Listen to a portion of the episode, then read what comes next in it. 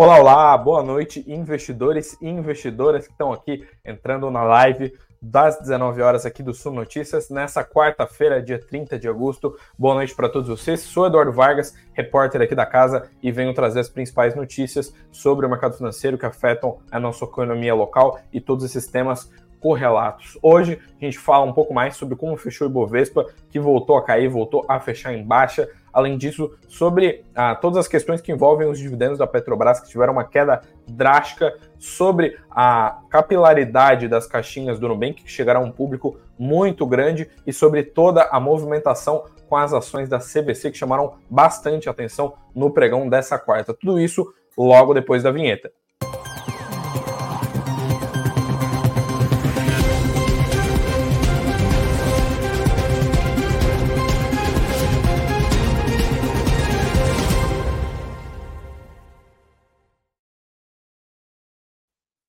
Olá, boa noite. Agora sim, agora depois da vinheta, agora eu tô 100% focado aqui trocar ideia com vocês. Muito obrigado para todo mundo que está comparecendo aqui. Boa noite para o Marcos, para o Márcio, quase charás aí. Boa noite para o Deuclides, para todo mundo que está entrando nos primeiros minutos de live aqui, nossa religiosa live das 19 horas, nessa quarta-feira. Hoje, como vocês podem ver, está um pouco menos frio aqui de, de onde eu estou transmitindo a live, já que faz, fazem quase cinco dias né, que eu só estava Uh, fazendo live aqui, vocês estão me vendo de casaco todo dia, né? Hoje é o primeiro dia que eu quebrei essa sucessão de lives aí que eu tava agasalhado.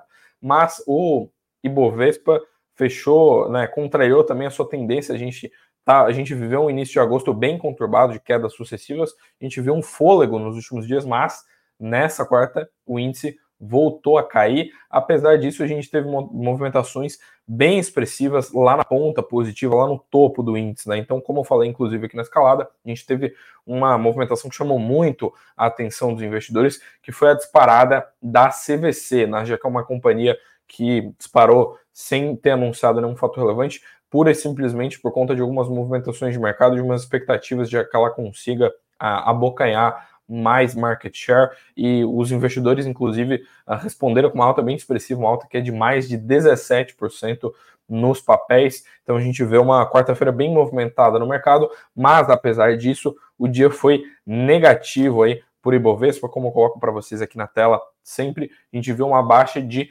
0,73% no índice aos 117.535 pontos, né, uh, no pregão dessa quarta-feira. E no, dentre as maiores altas, como eu falei, a gente teve CVC uh, uh, avançando aí 17%.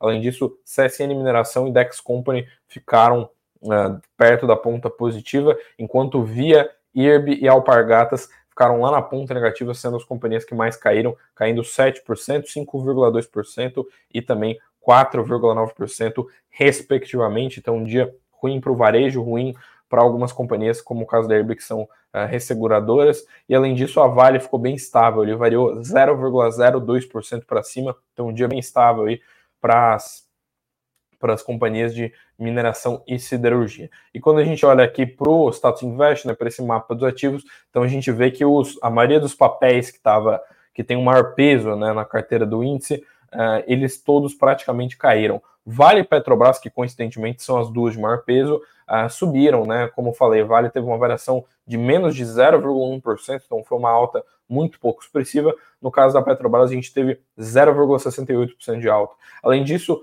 todos os bancos caíram, as ordinárias da Petrobras, inclusive, caíram. Já é o segundo dia que as ações ficam sem sinal único, né? Geralmente as ordinárias e as preferenciais andam juntas, né? Porque o fundamento é o mesmo, mas hoje a gente teve alta nas preferenciais, nas Petro 4, contra o Petro 3 caiu 0,06%, caiu pouco também. E além disso, a gente vê B3, Bradesco, Itaú, Banco do Brasil, Eletrobras, todas as outras empresas aí que têm um peso relevante no Bovespa também caindo, assim como Ambev, Localiza, Itaúsa, VEG, outras companhias aí que têm um peso substancial no nosso índice aí, no nosso principal índice da Bolsa de Valores, tá? E a gente vê uh, Equatorial, uh, Cosan, Embraer sendo altas praticamente isoladas, Além disso, o CEMIG, Gerdau, algumas outras empresas elétricas ou de mineração e siderurgia tiveram uma, altas isoladas no pregão dessa, dessa quarta-feira. E vale destacar aqui que, como eu falei, a gente teve essa alta extremamente expressiva de CVC. É, eu sei que Petrobras está no título, está na thumbnail, mas tem que adiantar isso porque esse assunto não demora muito e ele chamou muita atenção dos investidores, que é justamente esse caso da CVC subir 17%. Mas, Eduardo, por que, como você falou, né, não teve fundamento? Por que, que a alta foi tão expressiva? Né? O ano mais foi uma alta de mais de 17% em um só pregão. Né? Primeiro que a CVC já é uma ação que tem uma volatilidade levemente acima dos seus pares. Então, é, ontem eu estava comentando que a alta que a gente teve na Vale, ela pode ser considerada expressiva, porque a ação é geralmente estável, mas no caso de CVC, assim como Magalu, Via, outros papéis, a gente vê uma volatilidade um pouco maior. E além disso, uh, o que movimentou bastante o mercado acerca dos papéis CVCB3 nessa quarta foi o pedido de recuperação judicial da 123 milhas. Existe uma expectativa de boa parte do mercado que a CVC consiga abocanhar a fatia de mercado que um 2, 3 milhas uh, usava, né? Que ela era que um 2, 3 milhas usufruía, né? Afinal de contas, a empresa, além de ter pedido recuperação judicial, a gente sabe, teve uma série de problemas com clientes, já que desde, a, desde algumas semanas atrás, né, se não me engano, fazem duas semanas que todo esse embrólio começou, a gente vê a, a empresa uh, começando todo esse caos por conta de ter cancelado um pacote de viagens específico. Então, todo o pessoal que estava preparando a mala para embarcar entre setembro e dezembro deste ano com dois, três milhas acabou tendo problemas. Pessoal aí que comprou o pacote promocional da companhia. E esse pessoal que comprou esse pacote promocional, então teve problemas, teve viagem suspensa, inclusive o próprio Ministério Público Federal foi atrás da companhia para averiguar a questão de ressarcimento e agora a expectativa de boa parte dos investidores é que sim, a CVC abocanhe uh, parte do, do market share, né, da fatia de mercado que a 1, 2, 3 milhas tinha. Só que tem uma questão, né? Isso aqui não é necessariamente uma unanimidade. Os próprios analistas que a gente aqui do Som Notícias trocou uma ideia para averiguar sobre essa questão, eles destacam que os públicos são levemente diferentes aí, eles têm algumas diferenças, apesar de o setor ser bem semelhante, a gente está falando sobre setor de turismo, existe uma questão de que o público que comprava na CVC é um público um pouco diferente. Geralmente, o pessoal que não comprava tanto pela internet, o pessoal que não tinha hábitos de fazer tantas compras digitais, eventualmente até um público um pouco mais velho, porque a gente sabe que a, a, existe uma adesão muito grande, especialmente de um público de faixa etária menor, e às vezes até de, consequentemente, com poder aquisitivo também menor, de comprar e-commerce, de comprar tudo digital, né? O pessoal que é mais novo tende a a comprar em plataformas de e-commerce, em praticamente tudo, quanto o pessoal, principalmente quem tem cabelo branco aí, gosta de comprar tudo no físico, gosta de apelar para uma marca um pouco mais conhecida e tem uma cultura de consumo diferente. O pessoal chamou atenção para isso na hora de falar sobre essa tese. O pessoal falou que ainda vê com ceticismo essa possibilidade de a CVC, então, abocanhar essa fatia de mercado que era detida pela 1, 2, 3 milhas. Inclusive, uh, eles já tiveram alta relevante aí no, no pregão de ontem, e o, e o pessoal aqui destacou, inclusive o pessoal da Quantity, que foi quem falou com o nosso querido Giovanni para essa matéria aqui, falou que as ações, uh, que as empresas, né, destacou, frisou justamente esse ponto, que as empresas têm públicos diferentes, mas que de toda forma Uh, isso, né, essa, esse pedido de recuperação judicial para um, dois, três meses, ele deve modificar o setor como um todo, deve inclusive ser positivo para o setor como um todo, porque eles consideram, inclusive, abre aspas, que os preços vão ficar mais racionais, então, nesse segmento. Além disso, uh, vale destacar aqui que a dívida do, das companhias desse setor, ela tem se mostrado bastante elevada. No caso da 1, 2, 3 milhas, né, ela tem 2,3 bilhões de dívida, justamente ela que entrou com o pedido de recuperação judicial, ela tem esse patamar de endividamento que é extremamente grande. A gente não tem acesso a muito mais dados, quanto que é exatamente o patamar de alavancagem, né, que é um pouco mais claro para a gente ver o, quão, o quanto a empresa está com água no pescoço, porque a 1, 2, 3 milhas, obviamente, não é uma empresa pública, não tem ações listadas, a gente não consegue ter tanto acesso às informações financeiras. Mas a gente sabe que todas as empresas do setor têm ficado um pouco frágeis financeiramente falando desde que a gente viu a pandemia. Mesmo que uh, tenha tido uma retomada do turismo, a gente sabe que uh, essas empresas sofreram bastante, se endividaram financeiramente para conseguir se manter de pé durante a pandemia. e existe então agora esse, esse, essa competição mais acirrada no setor, e o pessoal está ainda um pouco cético de que a CVC uh, eventualmente vá abocanhar esse market share. O pessoal aqui, que inclusive CNPI, que é especialista certificado acerca do mercado de ações, destacou que até existe uma chance de, de a CVC aumentar o seu market share, mas não é uma grande convecção, porque existe aí um nicho de público diferente, né? Consumidores que são diferentes. O pessoal até que fala que é um público mais conservador, que busca uma marca de referência e que geralmente já está acostumado a comprar na CVC, que vai lá na loja do shopping deles, por exemplo, e que tem uma cultura de consumo um pouco mais diferenciada. Então, inclusive, comenta aí para comenta aqui no chat qual é a opinião de vocês, porque a alta foi extremamente expressiva. Se, se tem alguém que tem CVC B3 na carteira aí, com certeza tá feliz aí nessa quarta-feira, porque a alta foi surpreendente, né? 17% de avanço nos papéis em um só dia é um, é um avanço bem substancial. E além disso, a gente tem que falar aqui de Petrobras, mas antes disso, já gastei uma saliva considerável aqui falando de CVC, falando de Bovespa. Dá uma olhada em como é que tá o chat. Boa noite para o Rafael, boa noite para o Gilberto, boa noite para Rosa, que também sempre aparece aqui, boa noite para todo mundo, para você que está entrando. Vi que a audiência subiu bastante desde que a gente iniciou aqui a nossa live. Destaco aqui, inclusive, a questão da Petrobras, porque bora falar de Petrobras, bora falar inclusive de dividendos, porque é o tema que está no título do vídeo e é o tema pelo, pelo qual boa parte de vocês devem ter vindo aqui, inclusive. E eu sei, inclusive, que é um tema que é caro a muitos investidores pessoa física, já que a Petrobras foi a galinha dos ovos de ouro e de muitos investidores, chegou a ostentar um dividend yield de mais de 60%, ou seja, num acumulado de dois meses, pagou 60% do preço de cada uma das suas ações em proventos para os seus acionistas. E agora, nesse segundo trimestre de 2023, a companhia teve a maior queda de dividendos do mundo. Isso mesmo. A retração dos proventos distribuídos pela Petrobras uh, nesse, nesse segundo TRI de 2023 em relação ao igual período do ano anterior foi a maior do mundo. Isso segundo os dados da Janus Henderson, que é uma gestora uh, britânica extremamente relevante e que tem um índice global de dividendos. Eles analisam dividendos de empresas de todo o mundo, de todo o globo. Eles inclusive fazem um ranking ali de quais são os maiores pagadores de dividendos do mundo. A Petrobras, aliás, ocupava esse posto de maior pagador de dividendos do mundo, não estou falando do Brasil, tá, pessoal? O maior pagador de dividendos do mundo no segundo, no segundo trimestre do ano de 2022. E a gente teve uma queda, então, drástica aí na distribuição de proventos da companhia. Então, a gente vê uma retração considerável. Inclusive, a gente teve nova política de dividendos da Petrobras sendo anunciada nos últimos meses. Lembrando que isso não afeta tanto assim, porque a distribuição feita recentemente ela ainda não levava em conta essa essa nova política. E tem outra questão que é a questão do, da cotação do barril de petróleo, já que o petróleo Brent, que é referência para a Petrobras, ele caiu consideravelmente quando a gente coloca o, o comparativo anual, né? O segundo tri do ano passado com o segundo tri desse ano, a gente vê uma retração relevante. Vamos dar uma olhada nos números aqui. Como eu falei para vocês, ah, teve uma baixa expressiva no, no, barril do petróleo. Além disso, teve troca de governo, teve nova política de dividendos, teve uma série de fatores.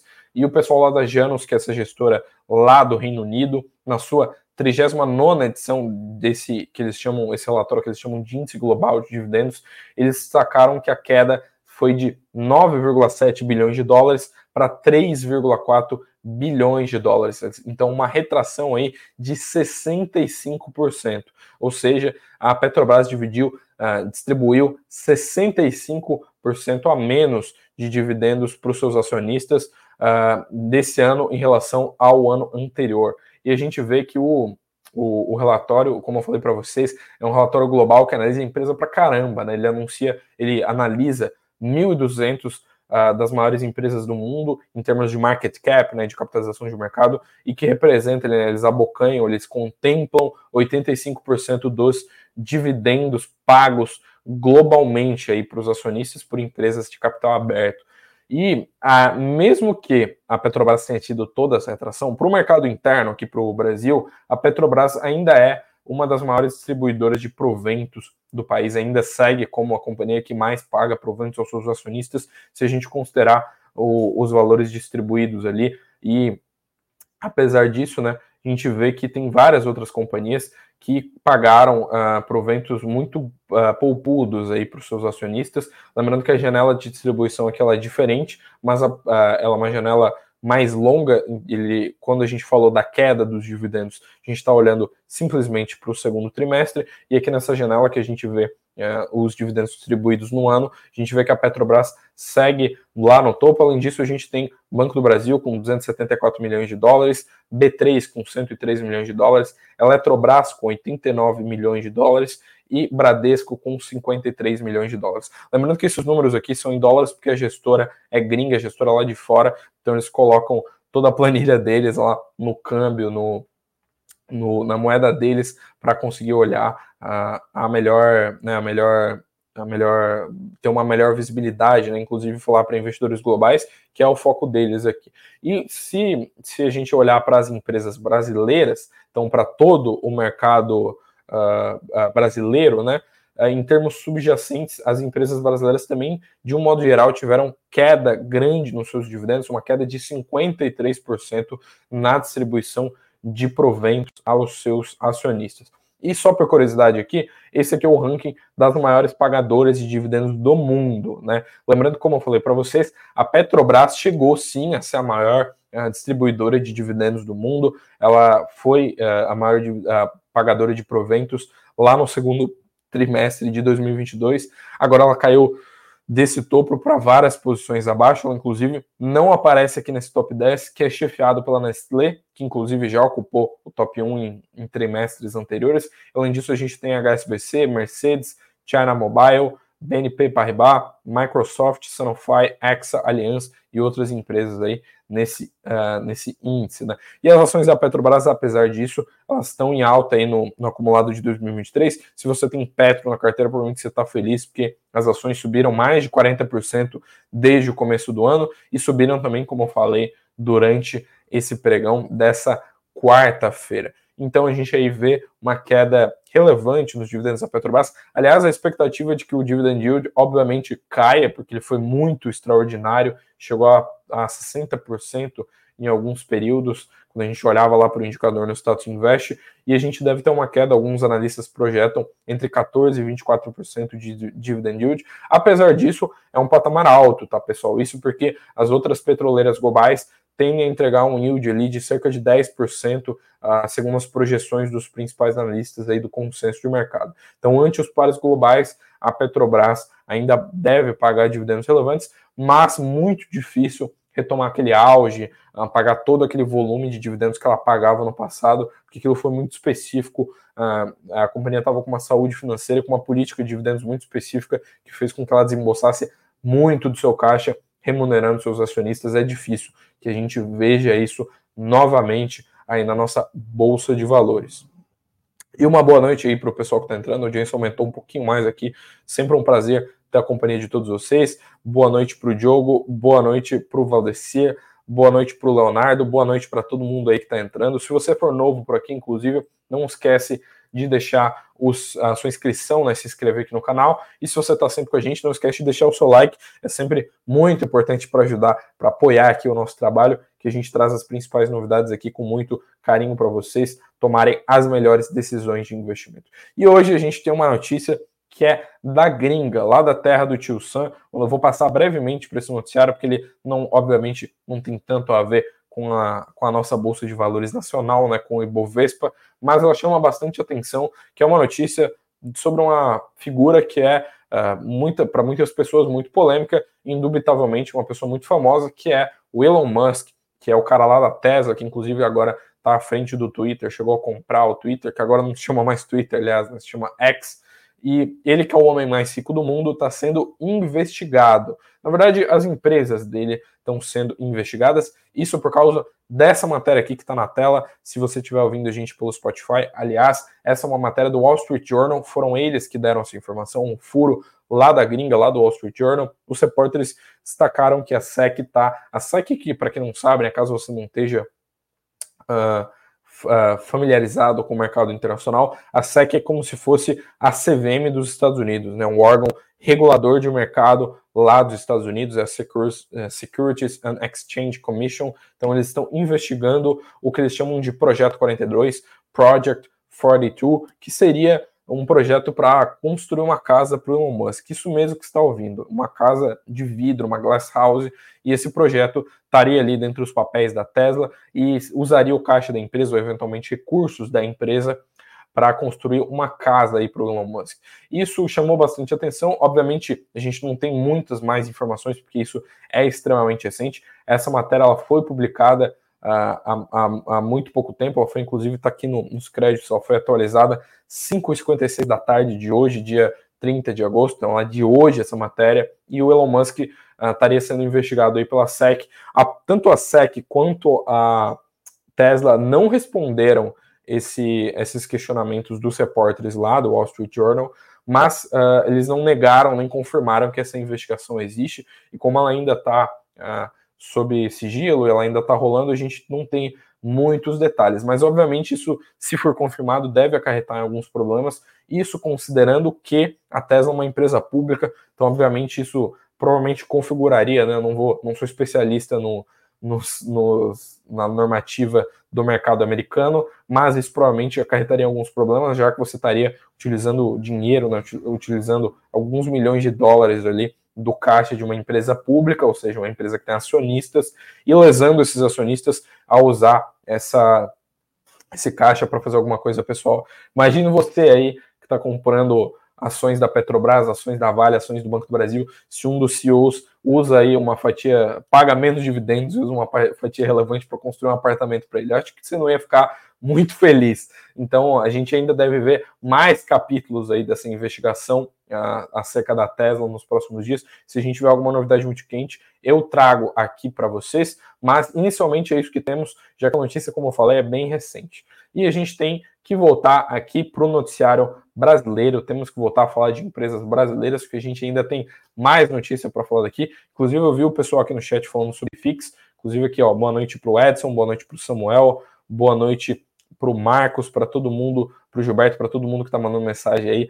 É sempre um prazer olhar as interações, eu sempre fico de olho aqui no chat, com um olho no peixe, outro no gato aqui, com meus dois monitores, cheio de aba aberta aqui, mas eu consigo prestar atenção em vocês. E hoje sim, hoje tem IFIX, mas antes do IFIX, que hoje no IFIX a gente teve uma movimentação bem relevante no índice, mas eu tenho que falar de uma empresa brasileira, um banco inclusive, mas que não é listado aqui. Tenho que falar do Nubank, que eles acabaram de anunciar que eles chegaram, eles dobraram no acumulado semestral o número de clientes com caixinhas.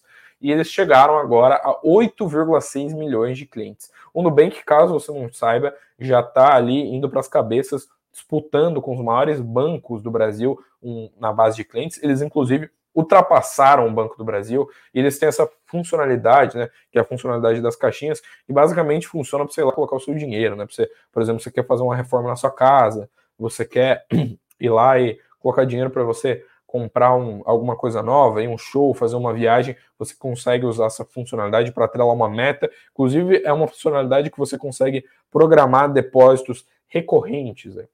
E bom, eles conseguiram anunciar que eles cresceram pra caramba nesse ano, saíram de 3,5 milhões de clientes lá em janeiro, utilizando as caixinhas, para 8,6 milhões agora no fim de agosto. Essas são as últimas informações, os últimos números do Nubank.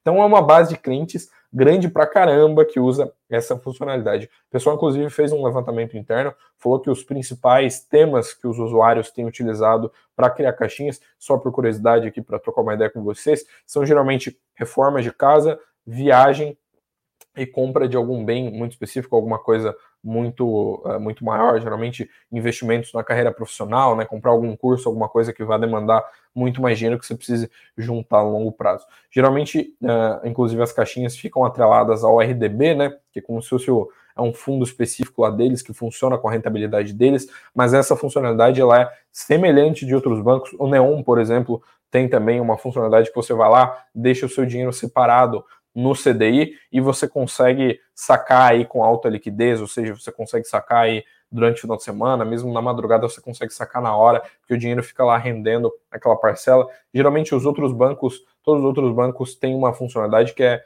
cento e poucos por cento, né, um pouco mais de 100% do CDI, com essa alta liquidez aí para você deixar o seu dinheirinho. E além disso, né, eles anunciaram que são 14,6 bilhões de ativos sob custódia. Então, olha como toda, toda essa base de clientes dele, deles dá uma capilaridade e dá um potencial de, de ter ativos sobre custódia que é muito grande no caso do, do Nubank, né? Quase 15 bilhões de reais é dinheiro para caramba, né? Muito mais do que algumas empresas brasileiras lucram em um trimestre de ponta a ponta, né? É dinheiro para caramba.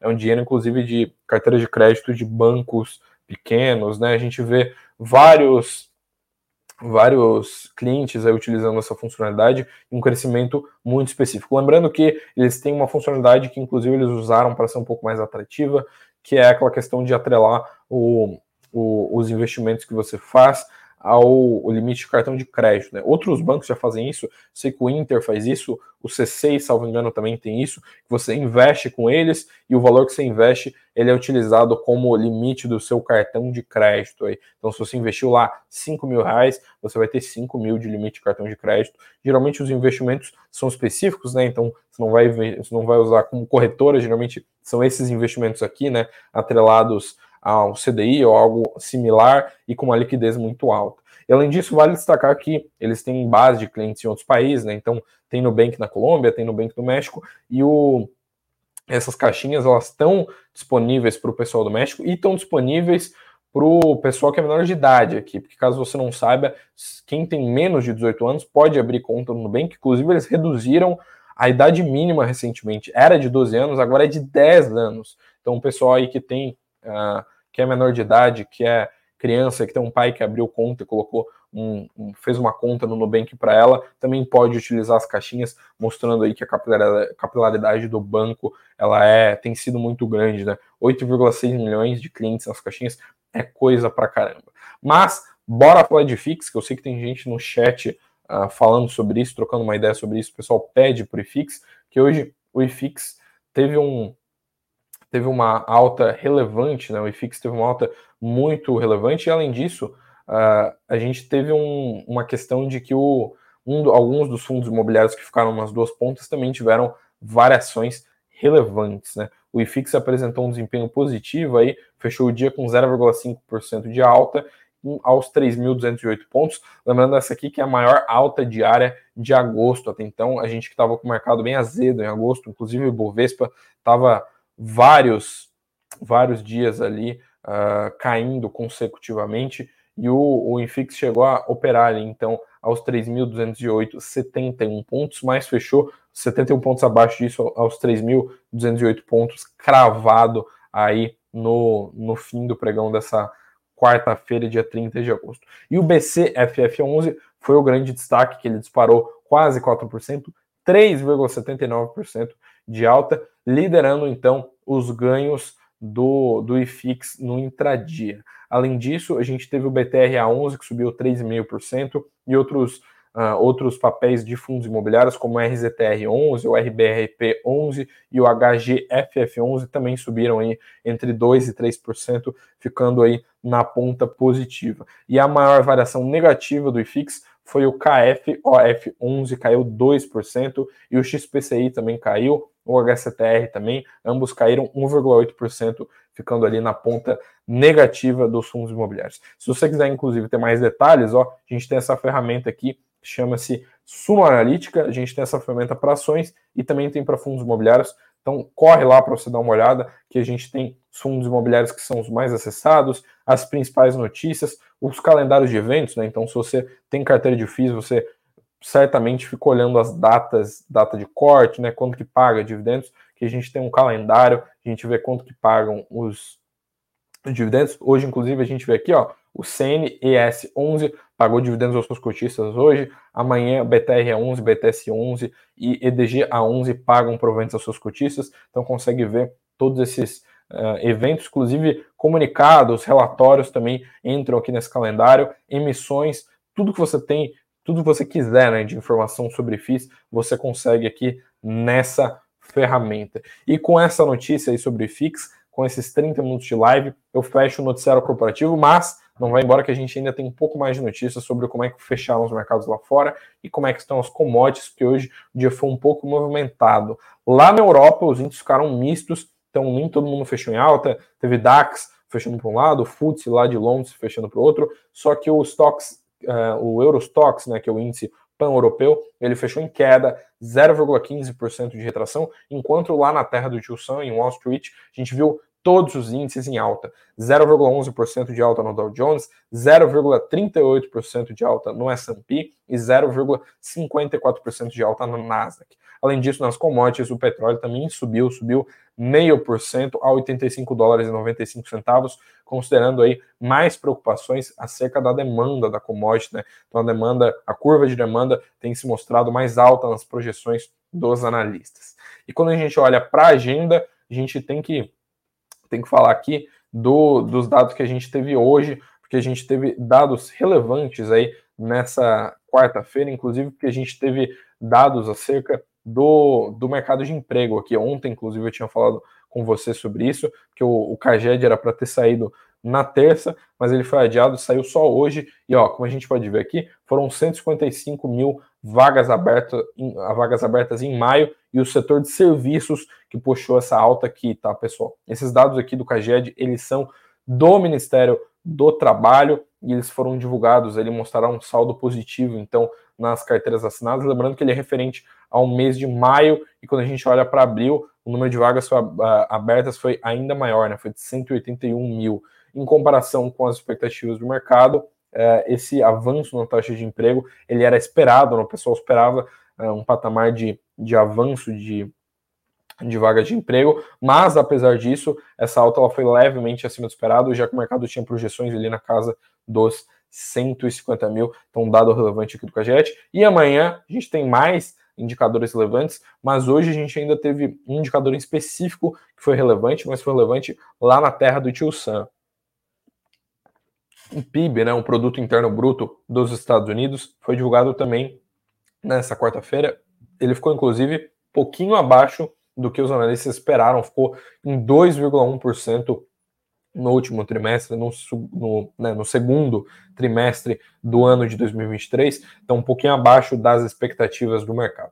Mas chega de falar dos indicadores de hoje, porque agora a gente tem que olhar para os indicadores de amanhã. Se você está atento aí aos principais movimentos do mercado, não esquece de pegar papel e caneta, mas a gente tem muito indicador lá pela Europa, mas tem coisa do mercado doméstico também. 3h45 da manhã, lá na madrugada, a gente tem PIB da França, desemprego na Alemanha sai às 5 para 5 da manhã, né, 4,55. O CPI, né, que é o índice que mensura a inflação lá da zona do euro, sai 6 da manhã, bem cedo. Esse indicador aqui já é um pouco mais relevante, mostra como é que está a inflação na zona do euro, já que a inflação era um problema muito grande para o Banco Central lá, para o ICB, né, para Banco Central lá da Europa há, há vários meses atrás. E além disso, a gente tem indicadores bem relevantes já no começo da manhã aqui para o Brasil. A gente tem dados de dívida bruta, balanço orçamentário e superávit orçamentário. Lembrando que esses dados eles estão bem no radar, porque eles mexem com. Eles estão, inclusive, no, nas projeções do Boletim Focus e tem muito a ver como é que está a situação fiscal do Brasil, que é justamente o que está no foco do governo, a gente teve arcabouço fiscal sendo aprovado recentemente, então esses dados chamam bastante atenção e eles vão ser divulgados, ó, 8 e meia da manhã. E além disso, meia hora depois, a gente tem dados de desemprego às 9 horas da manhã. Mas, Eduardo, não saiu o dado do CAGED hoje? Pois é, mas amanhã o dado é diferente, o tema é o mesmo, mas é, é outra, as curvas geralmente são parecidas, né? Mas amanhã a gente tem um dado que não é do CAGED, o CAGED que é do Ministério do Trabalho. Esse dado que a gente tem amanhã, na quinta-feira, dia 31, ele é o dado do IBGE, o que a gente chama de PNAD. É, a curva desses dois, dessa, desses dois indicadores, ela tende a ser uh, distinta, né? Aliás, tende a ser parecida, mas o número absoluto ele é distinto. Um, um tende a ser um pouco mais otimista do que o outro quando a gente olha para os números totais dos, né, dos dados que são reportados. Né? Então hoje a gente teve o CAGED, amanhã a gente tem PNAD que sinaliza aí como é que está a atividade econômica brasileira, se a economia está ou não avançando. Inclusive é legal porque a gente consegue comparar aqui com esse dado do CAGED de 155, 155 mil vagas de emprego. E por isso, para essa quarta-feira, por hoje é só. É isso que a gente tem de noticiário financeiro nessa quarta-feira. Muito obrigado para todos vocês que compareceram aqui, que ficaram até o final nessa live das 19 horas. Sempre um prazer ter a companhia de vocês e também sempre um prazer ter interação de todos aí. Muito obrigado para o pessoal que está tá comparecendo aqui. Sempre gosto de ver interação, o pessoal que está comentando bastante sobre como é que tá a live. Todas as sugestões sempre são bem-vindas e uma boa noite para todos vocês. Então, nos vemos amanhã, ainda temos mais duas lives essa semana. Vejo vocês amanhã às 19 horas em ponto. Abro aqui a live para falar sobre mais notícias do mercado financeiro. Então, muito obrigado para todo mundo que seguiu até aqui. Até amanhã, até quinta-feira. Boa noite, bons negócios e tchau, tchau.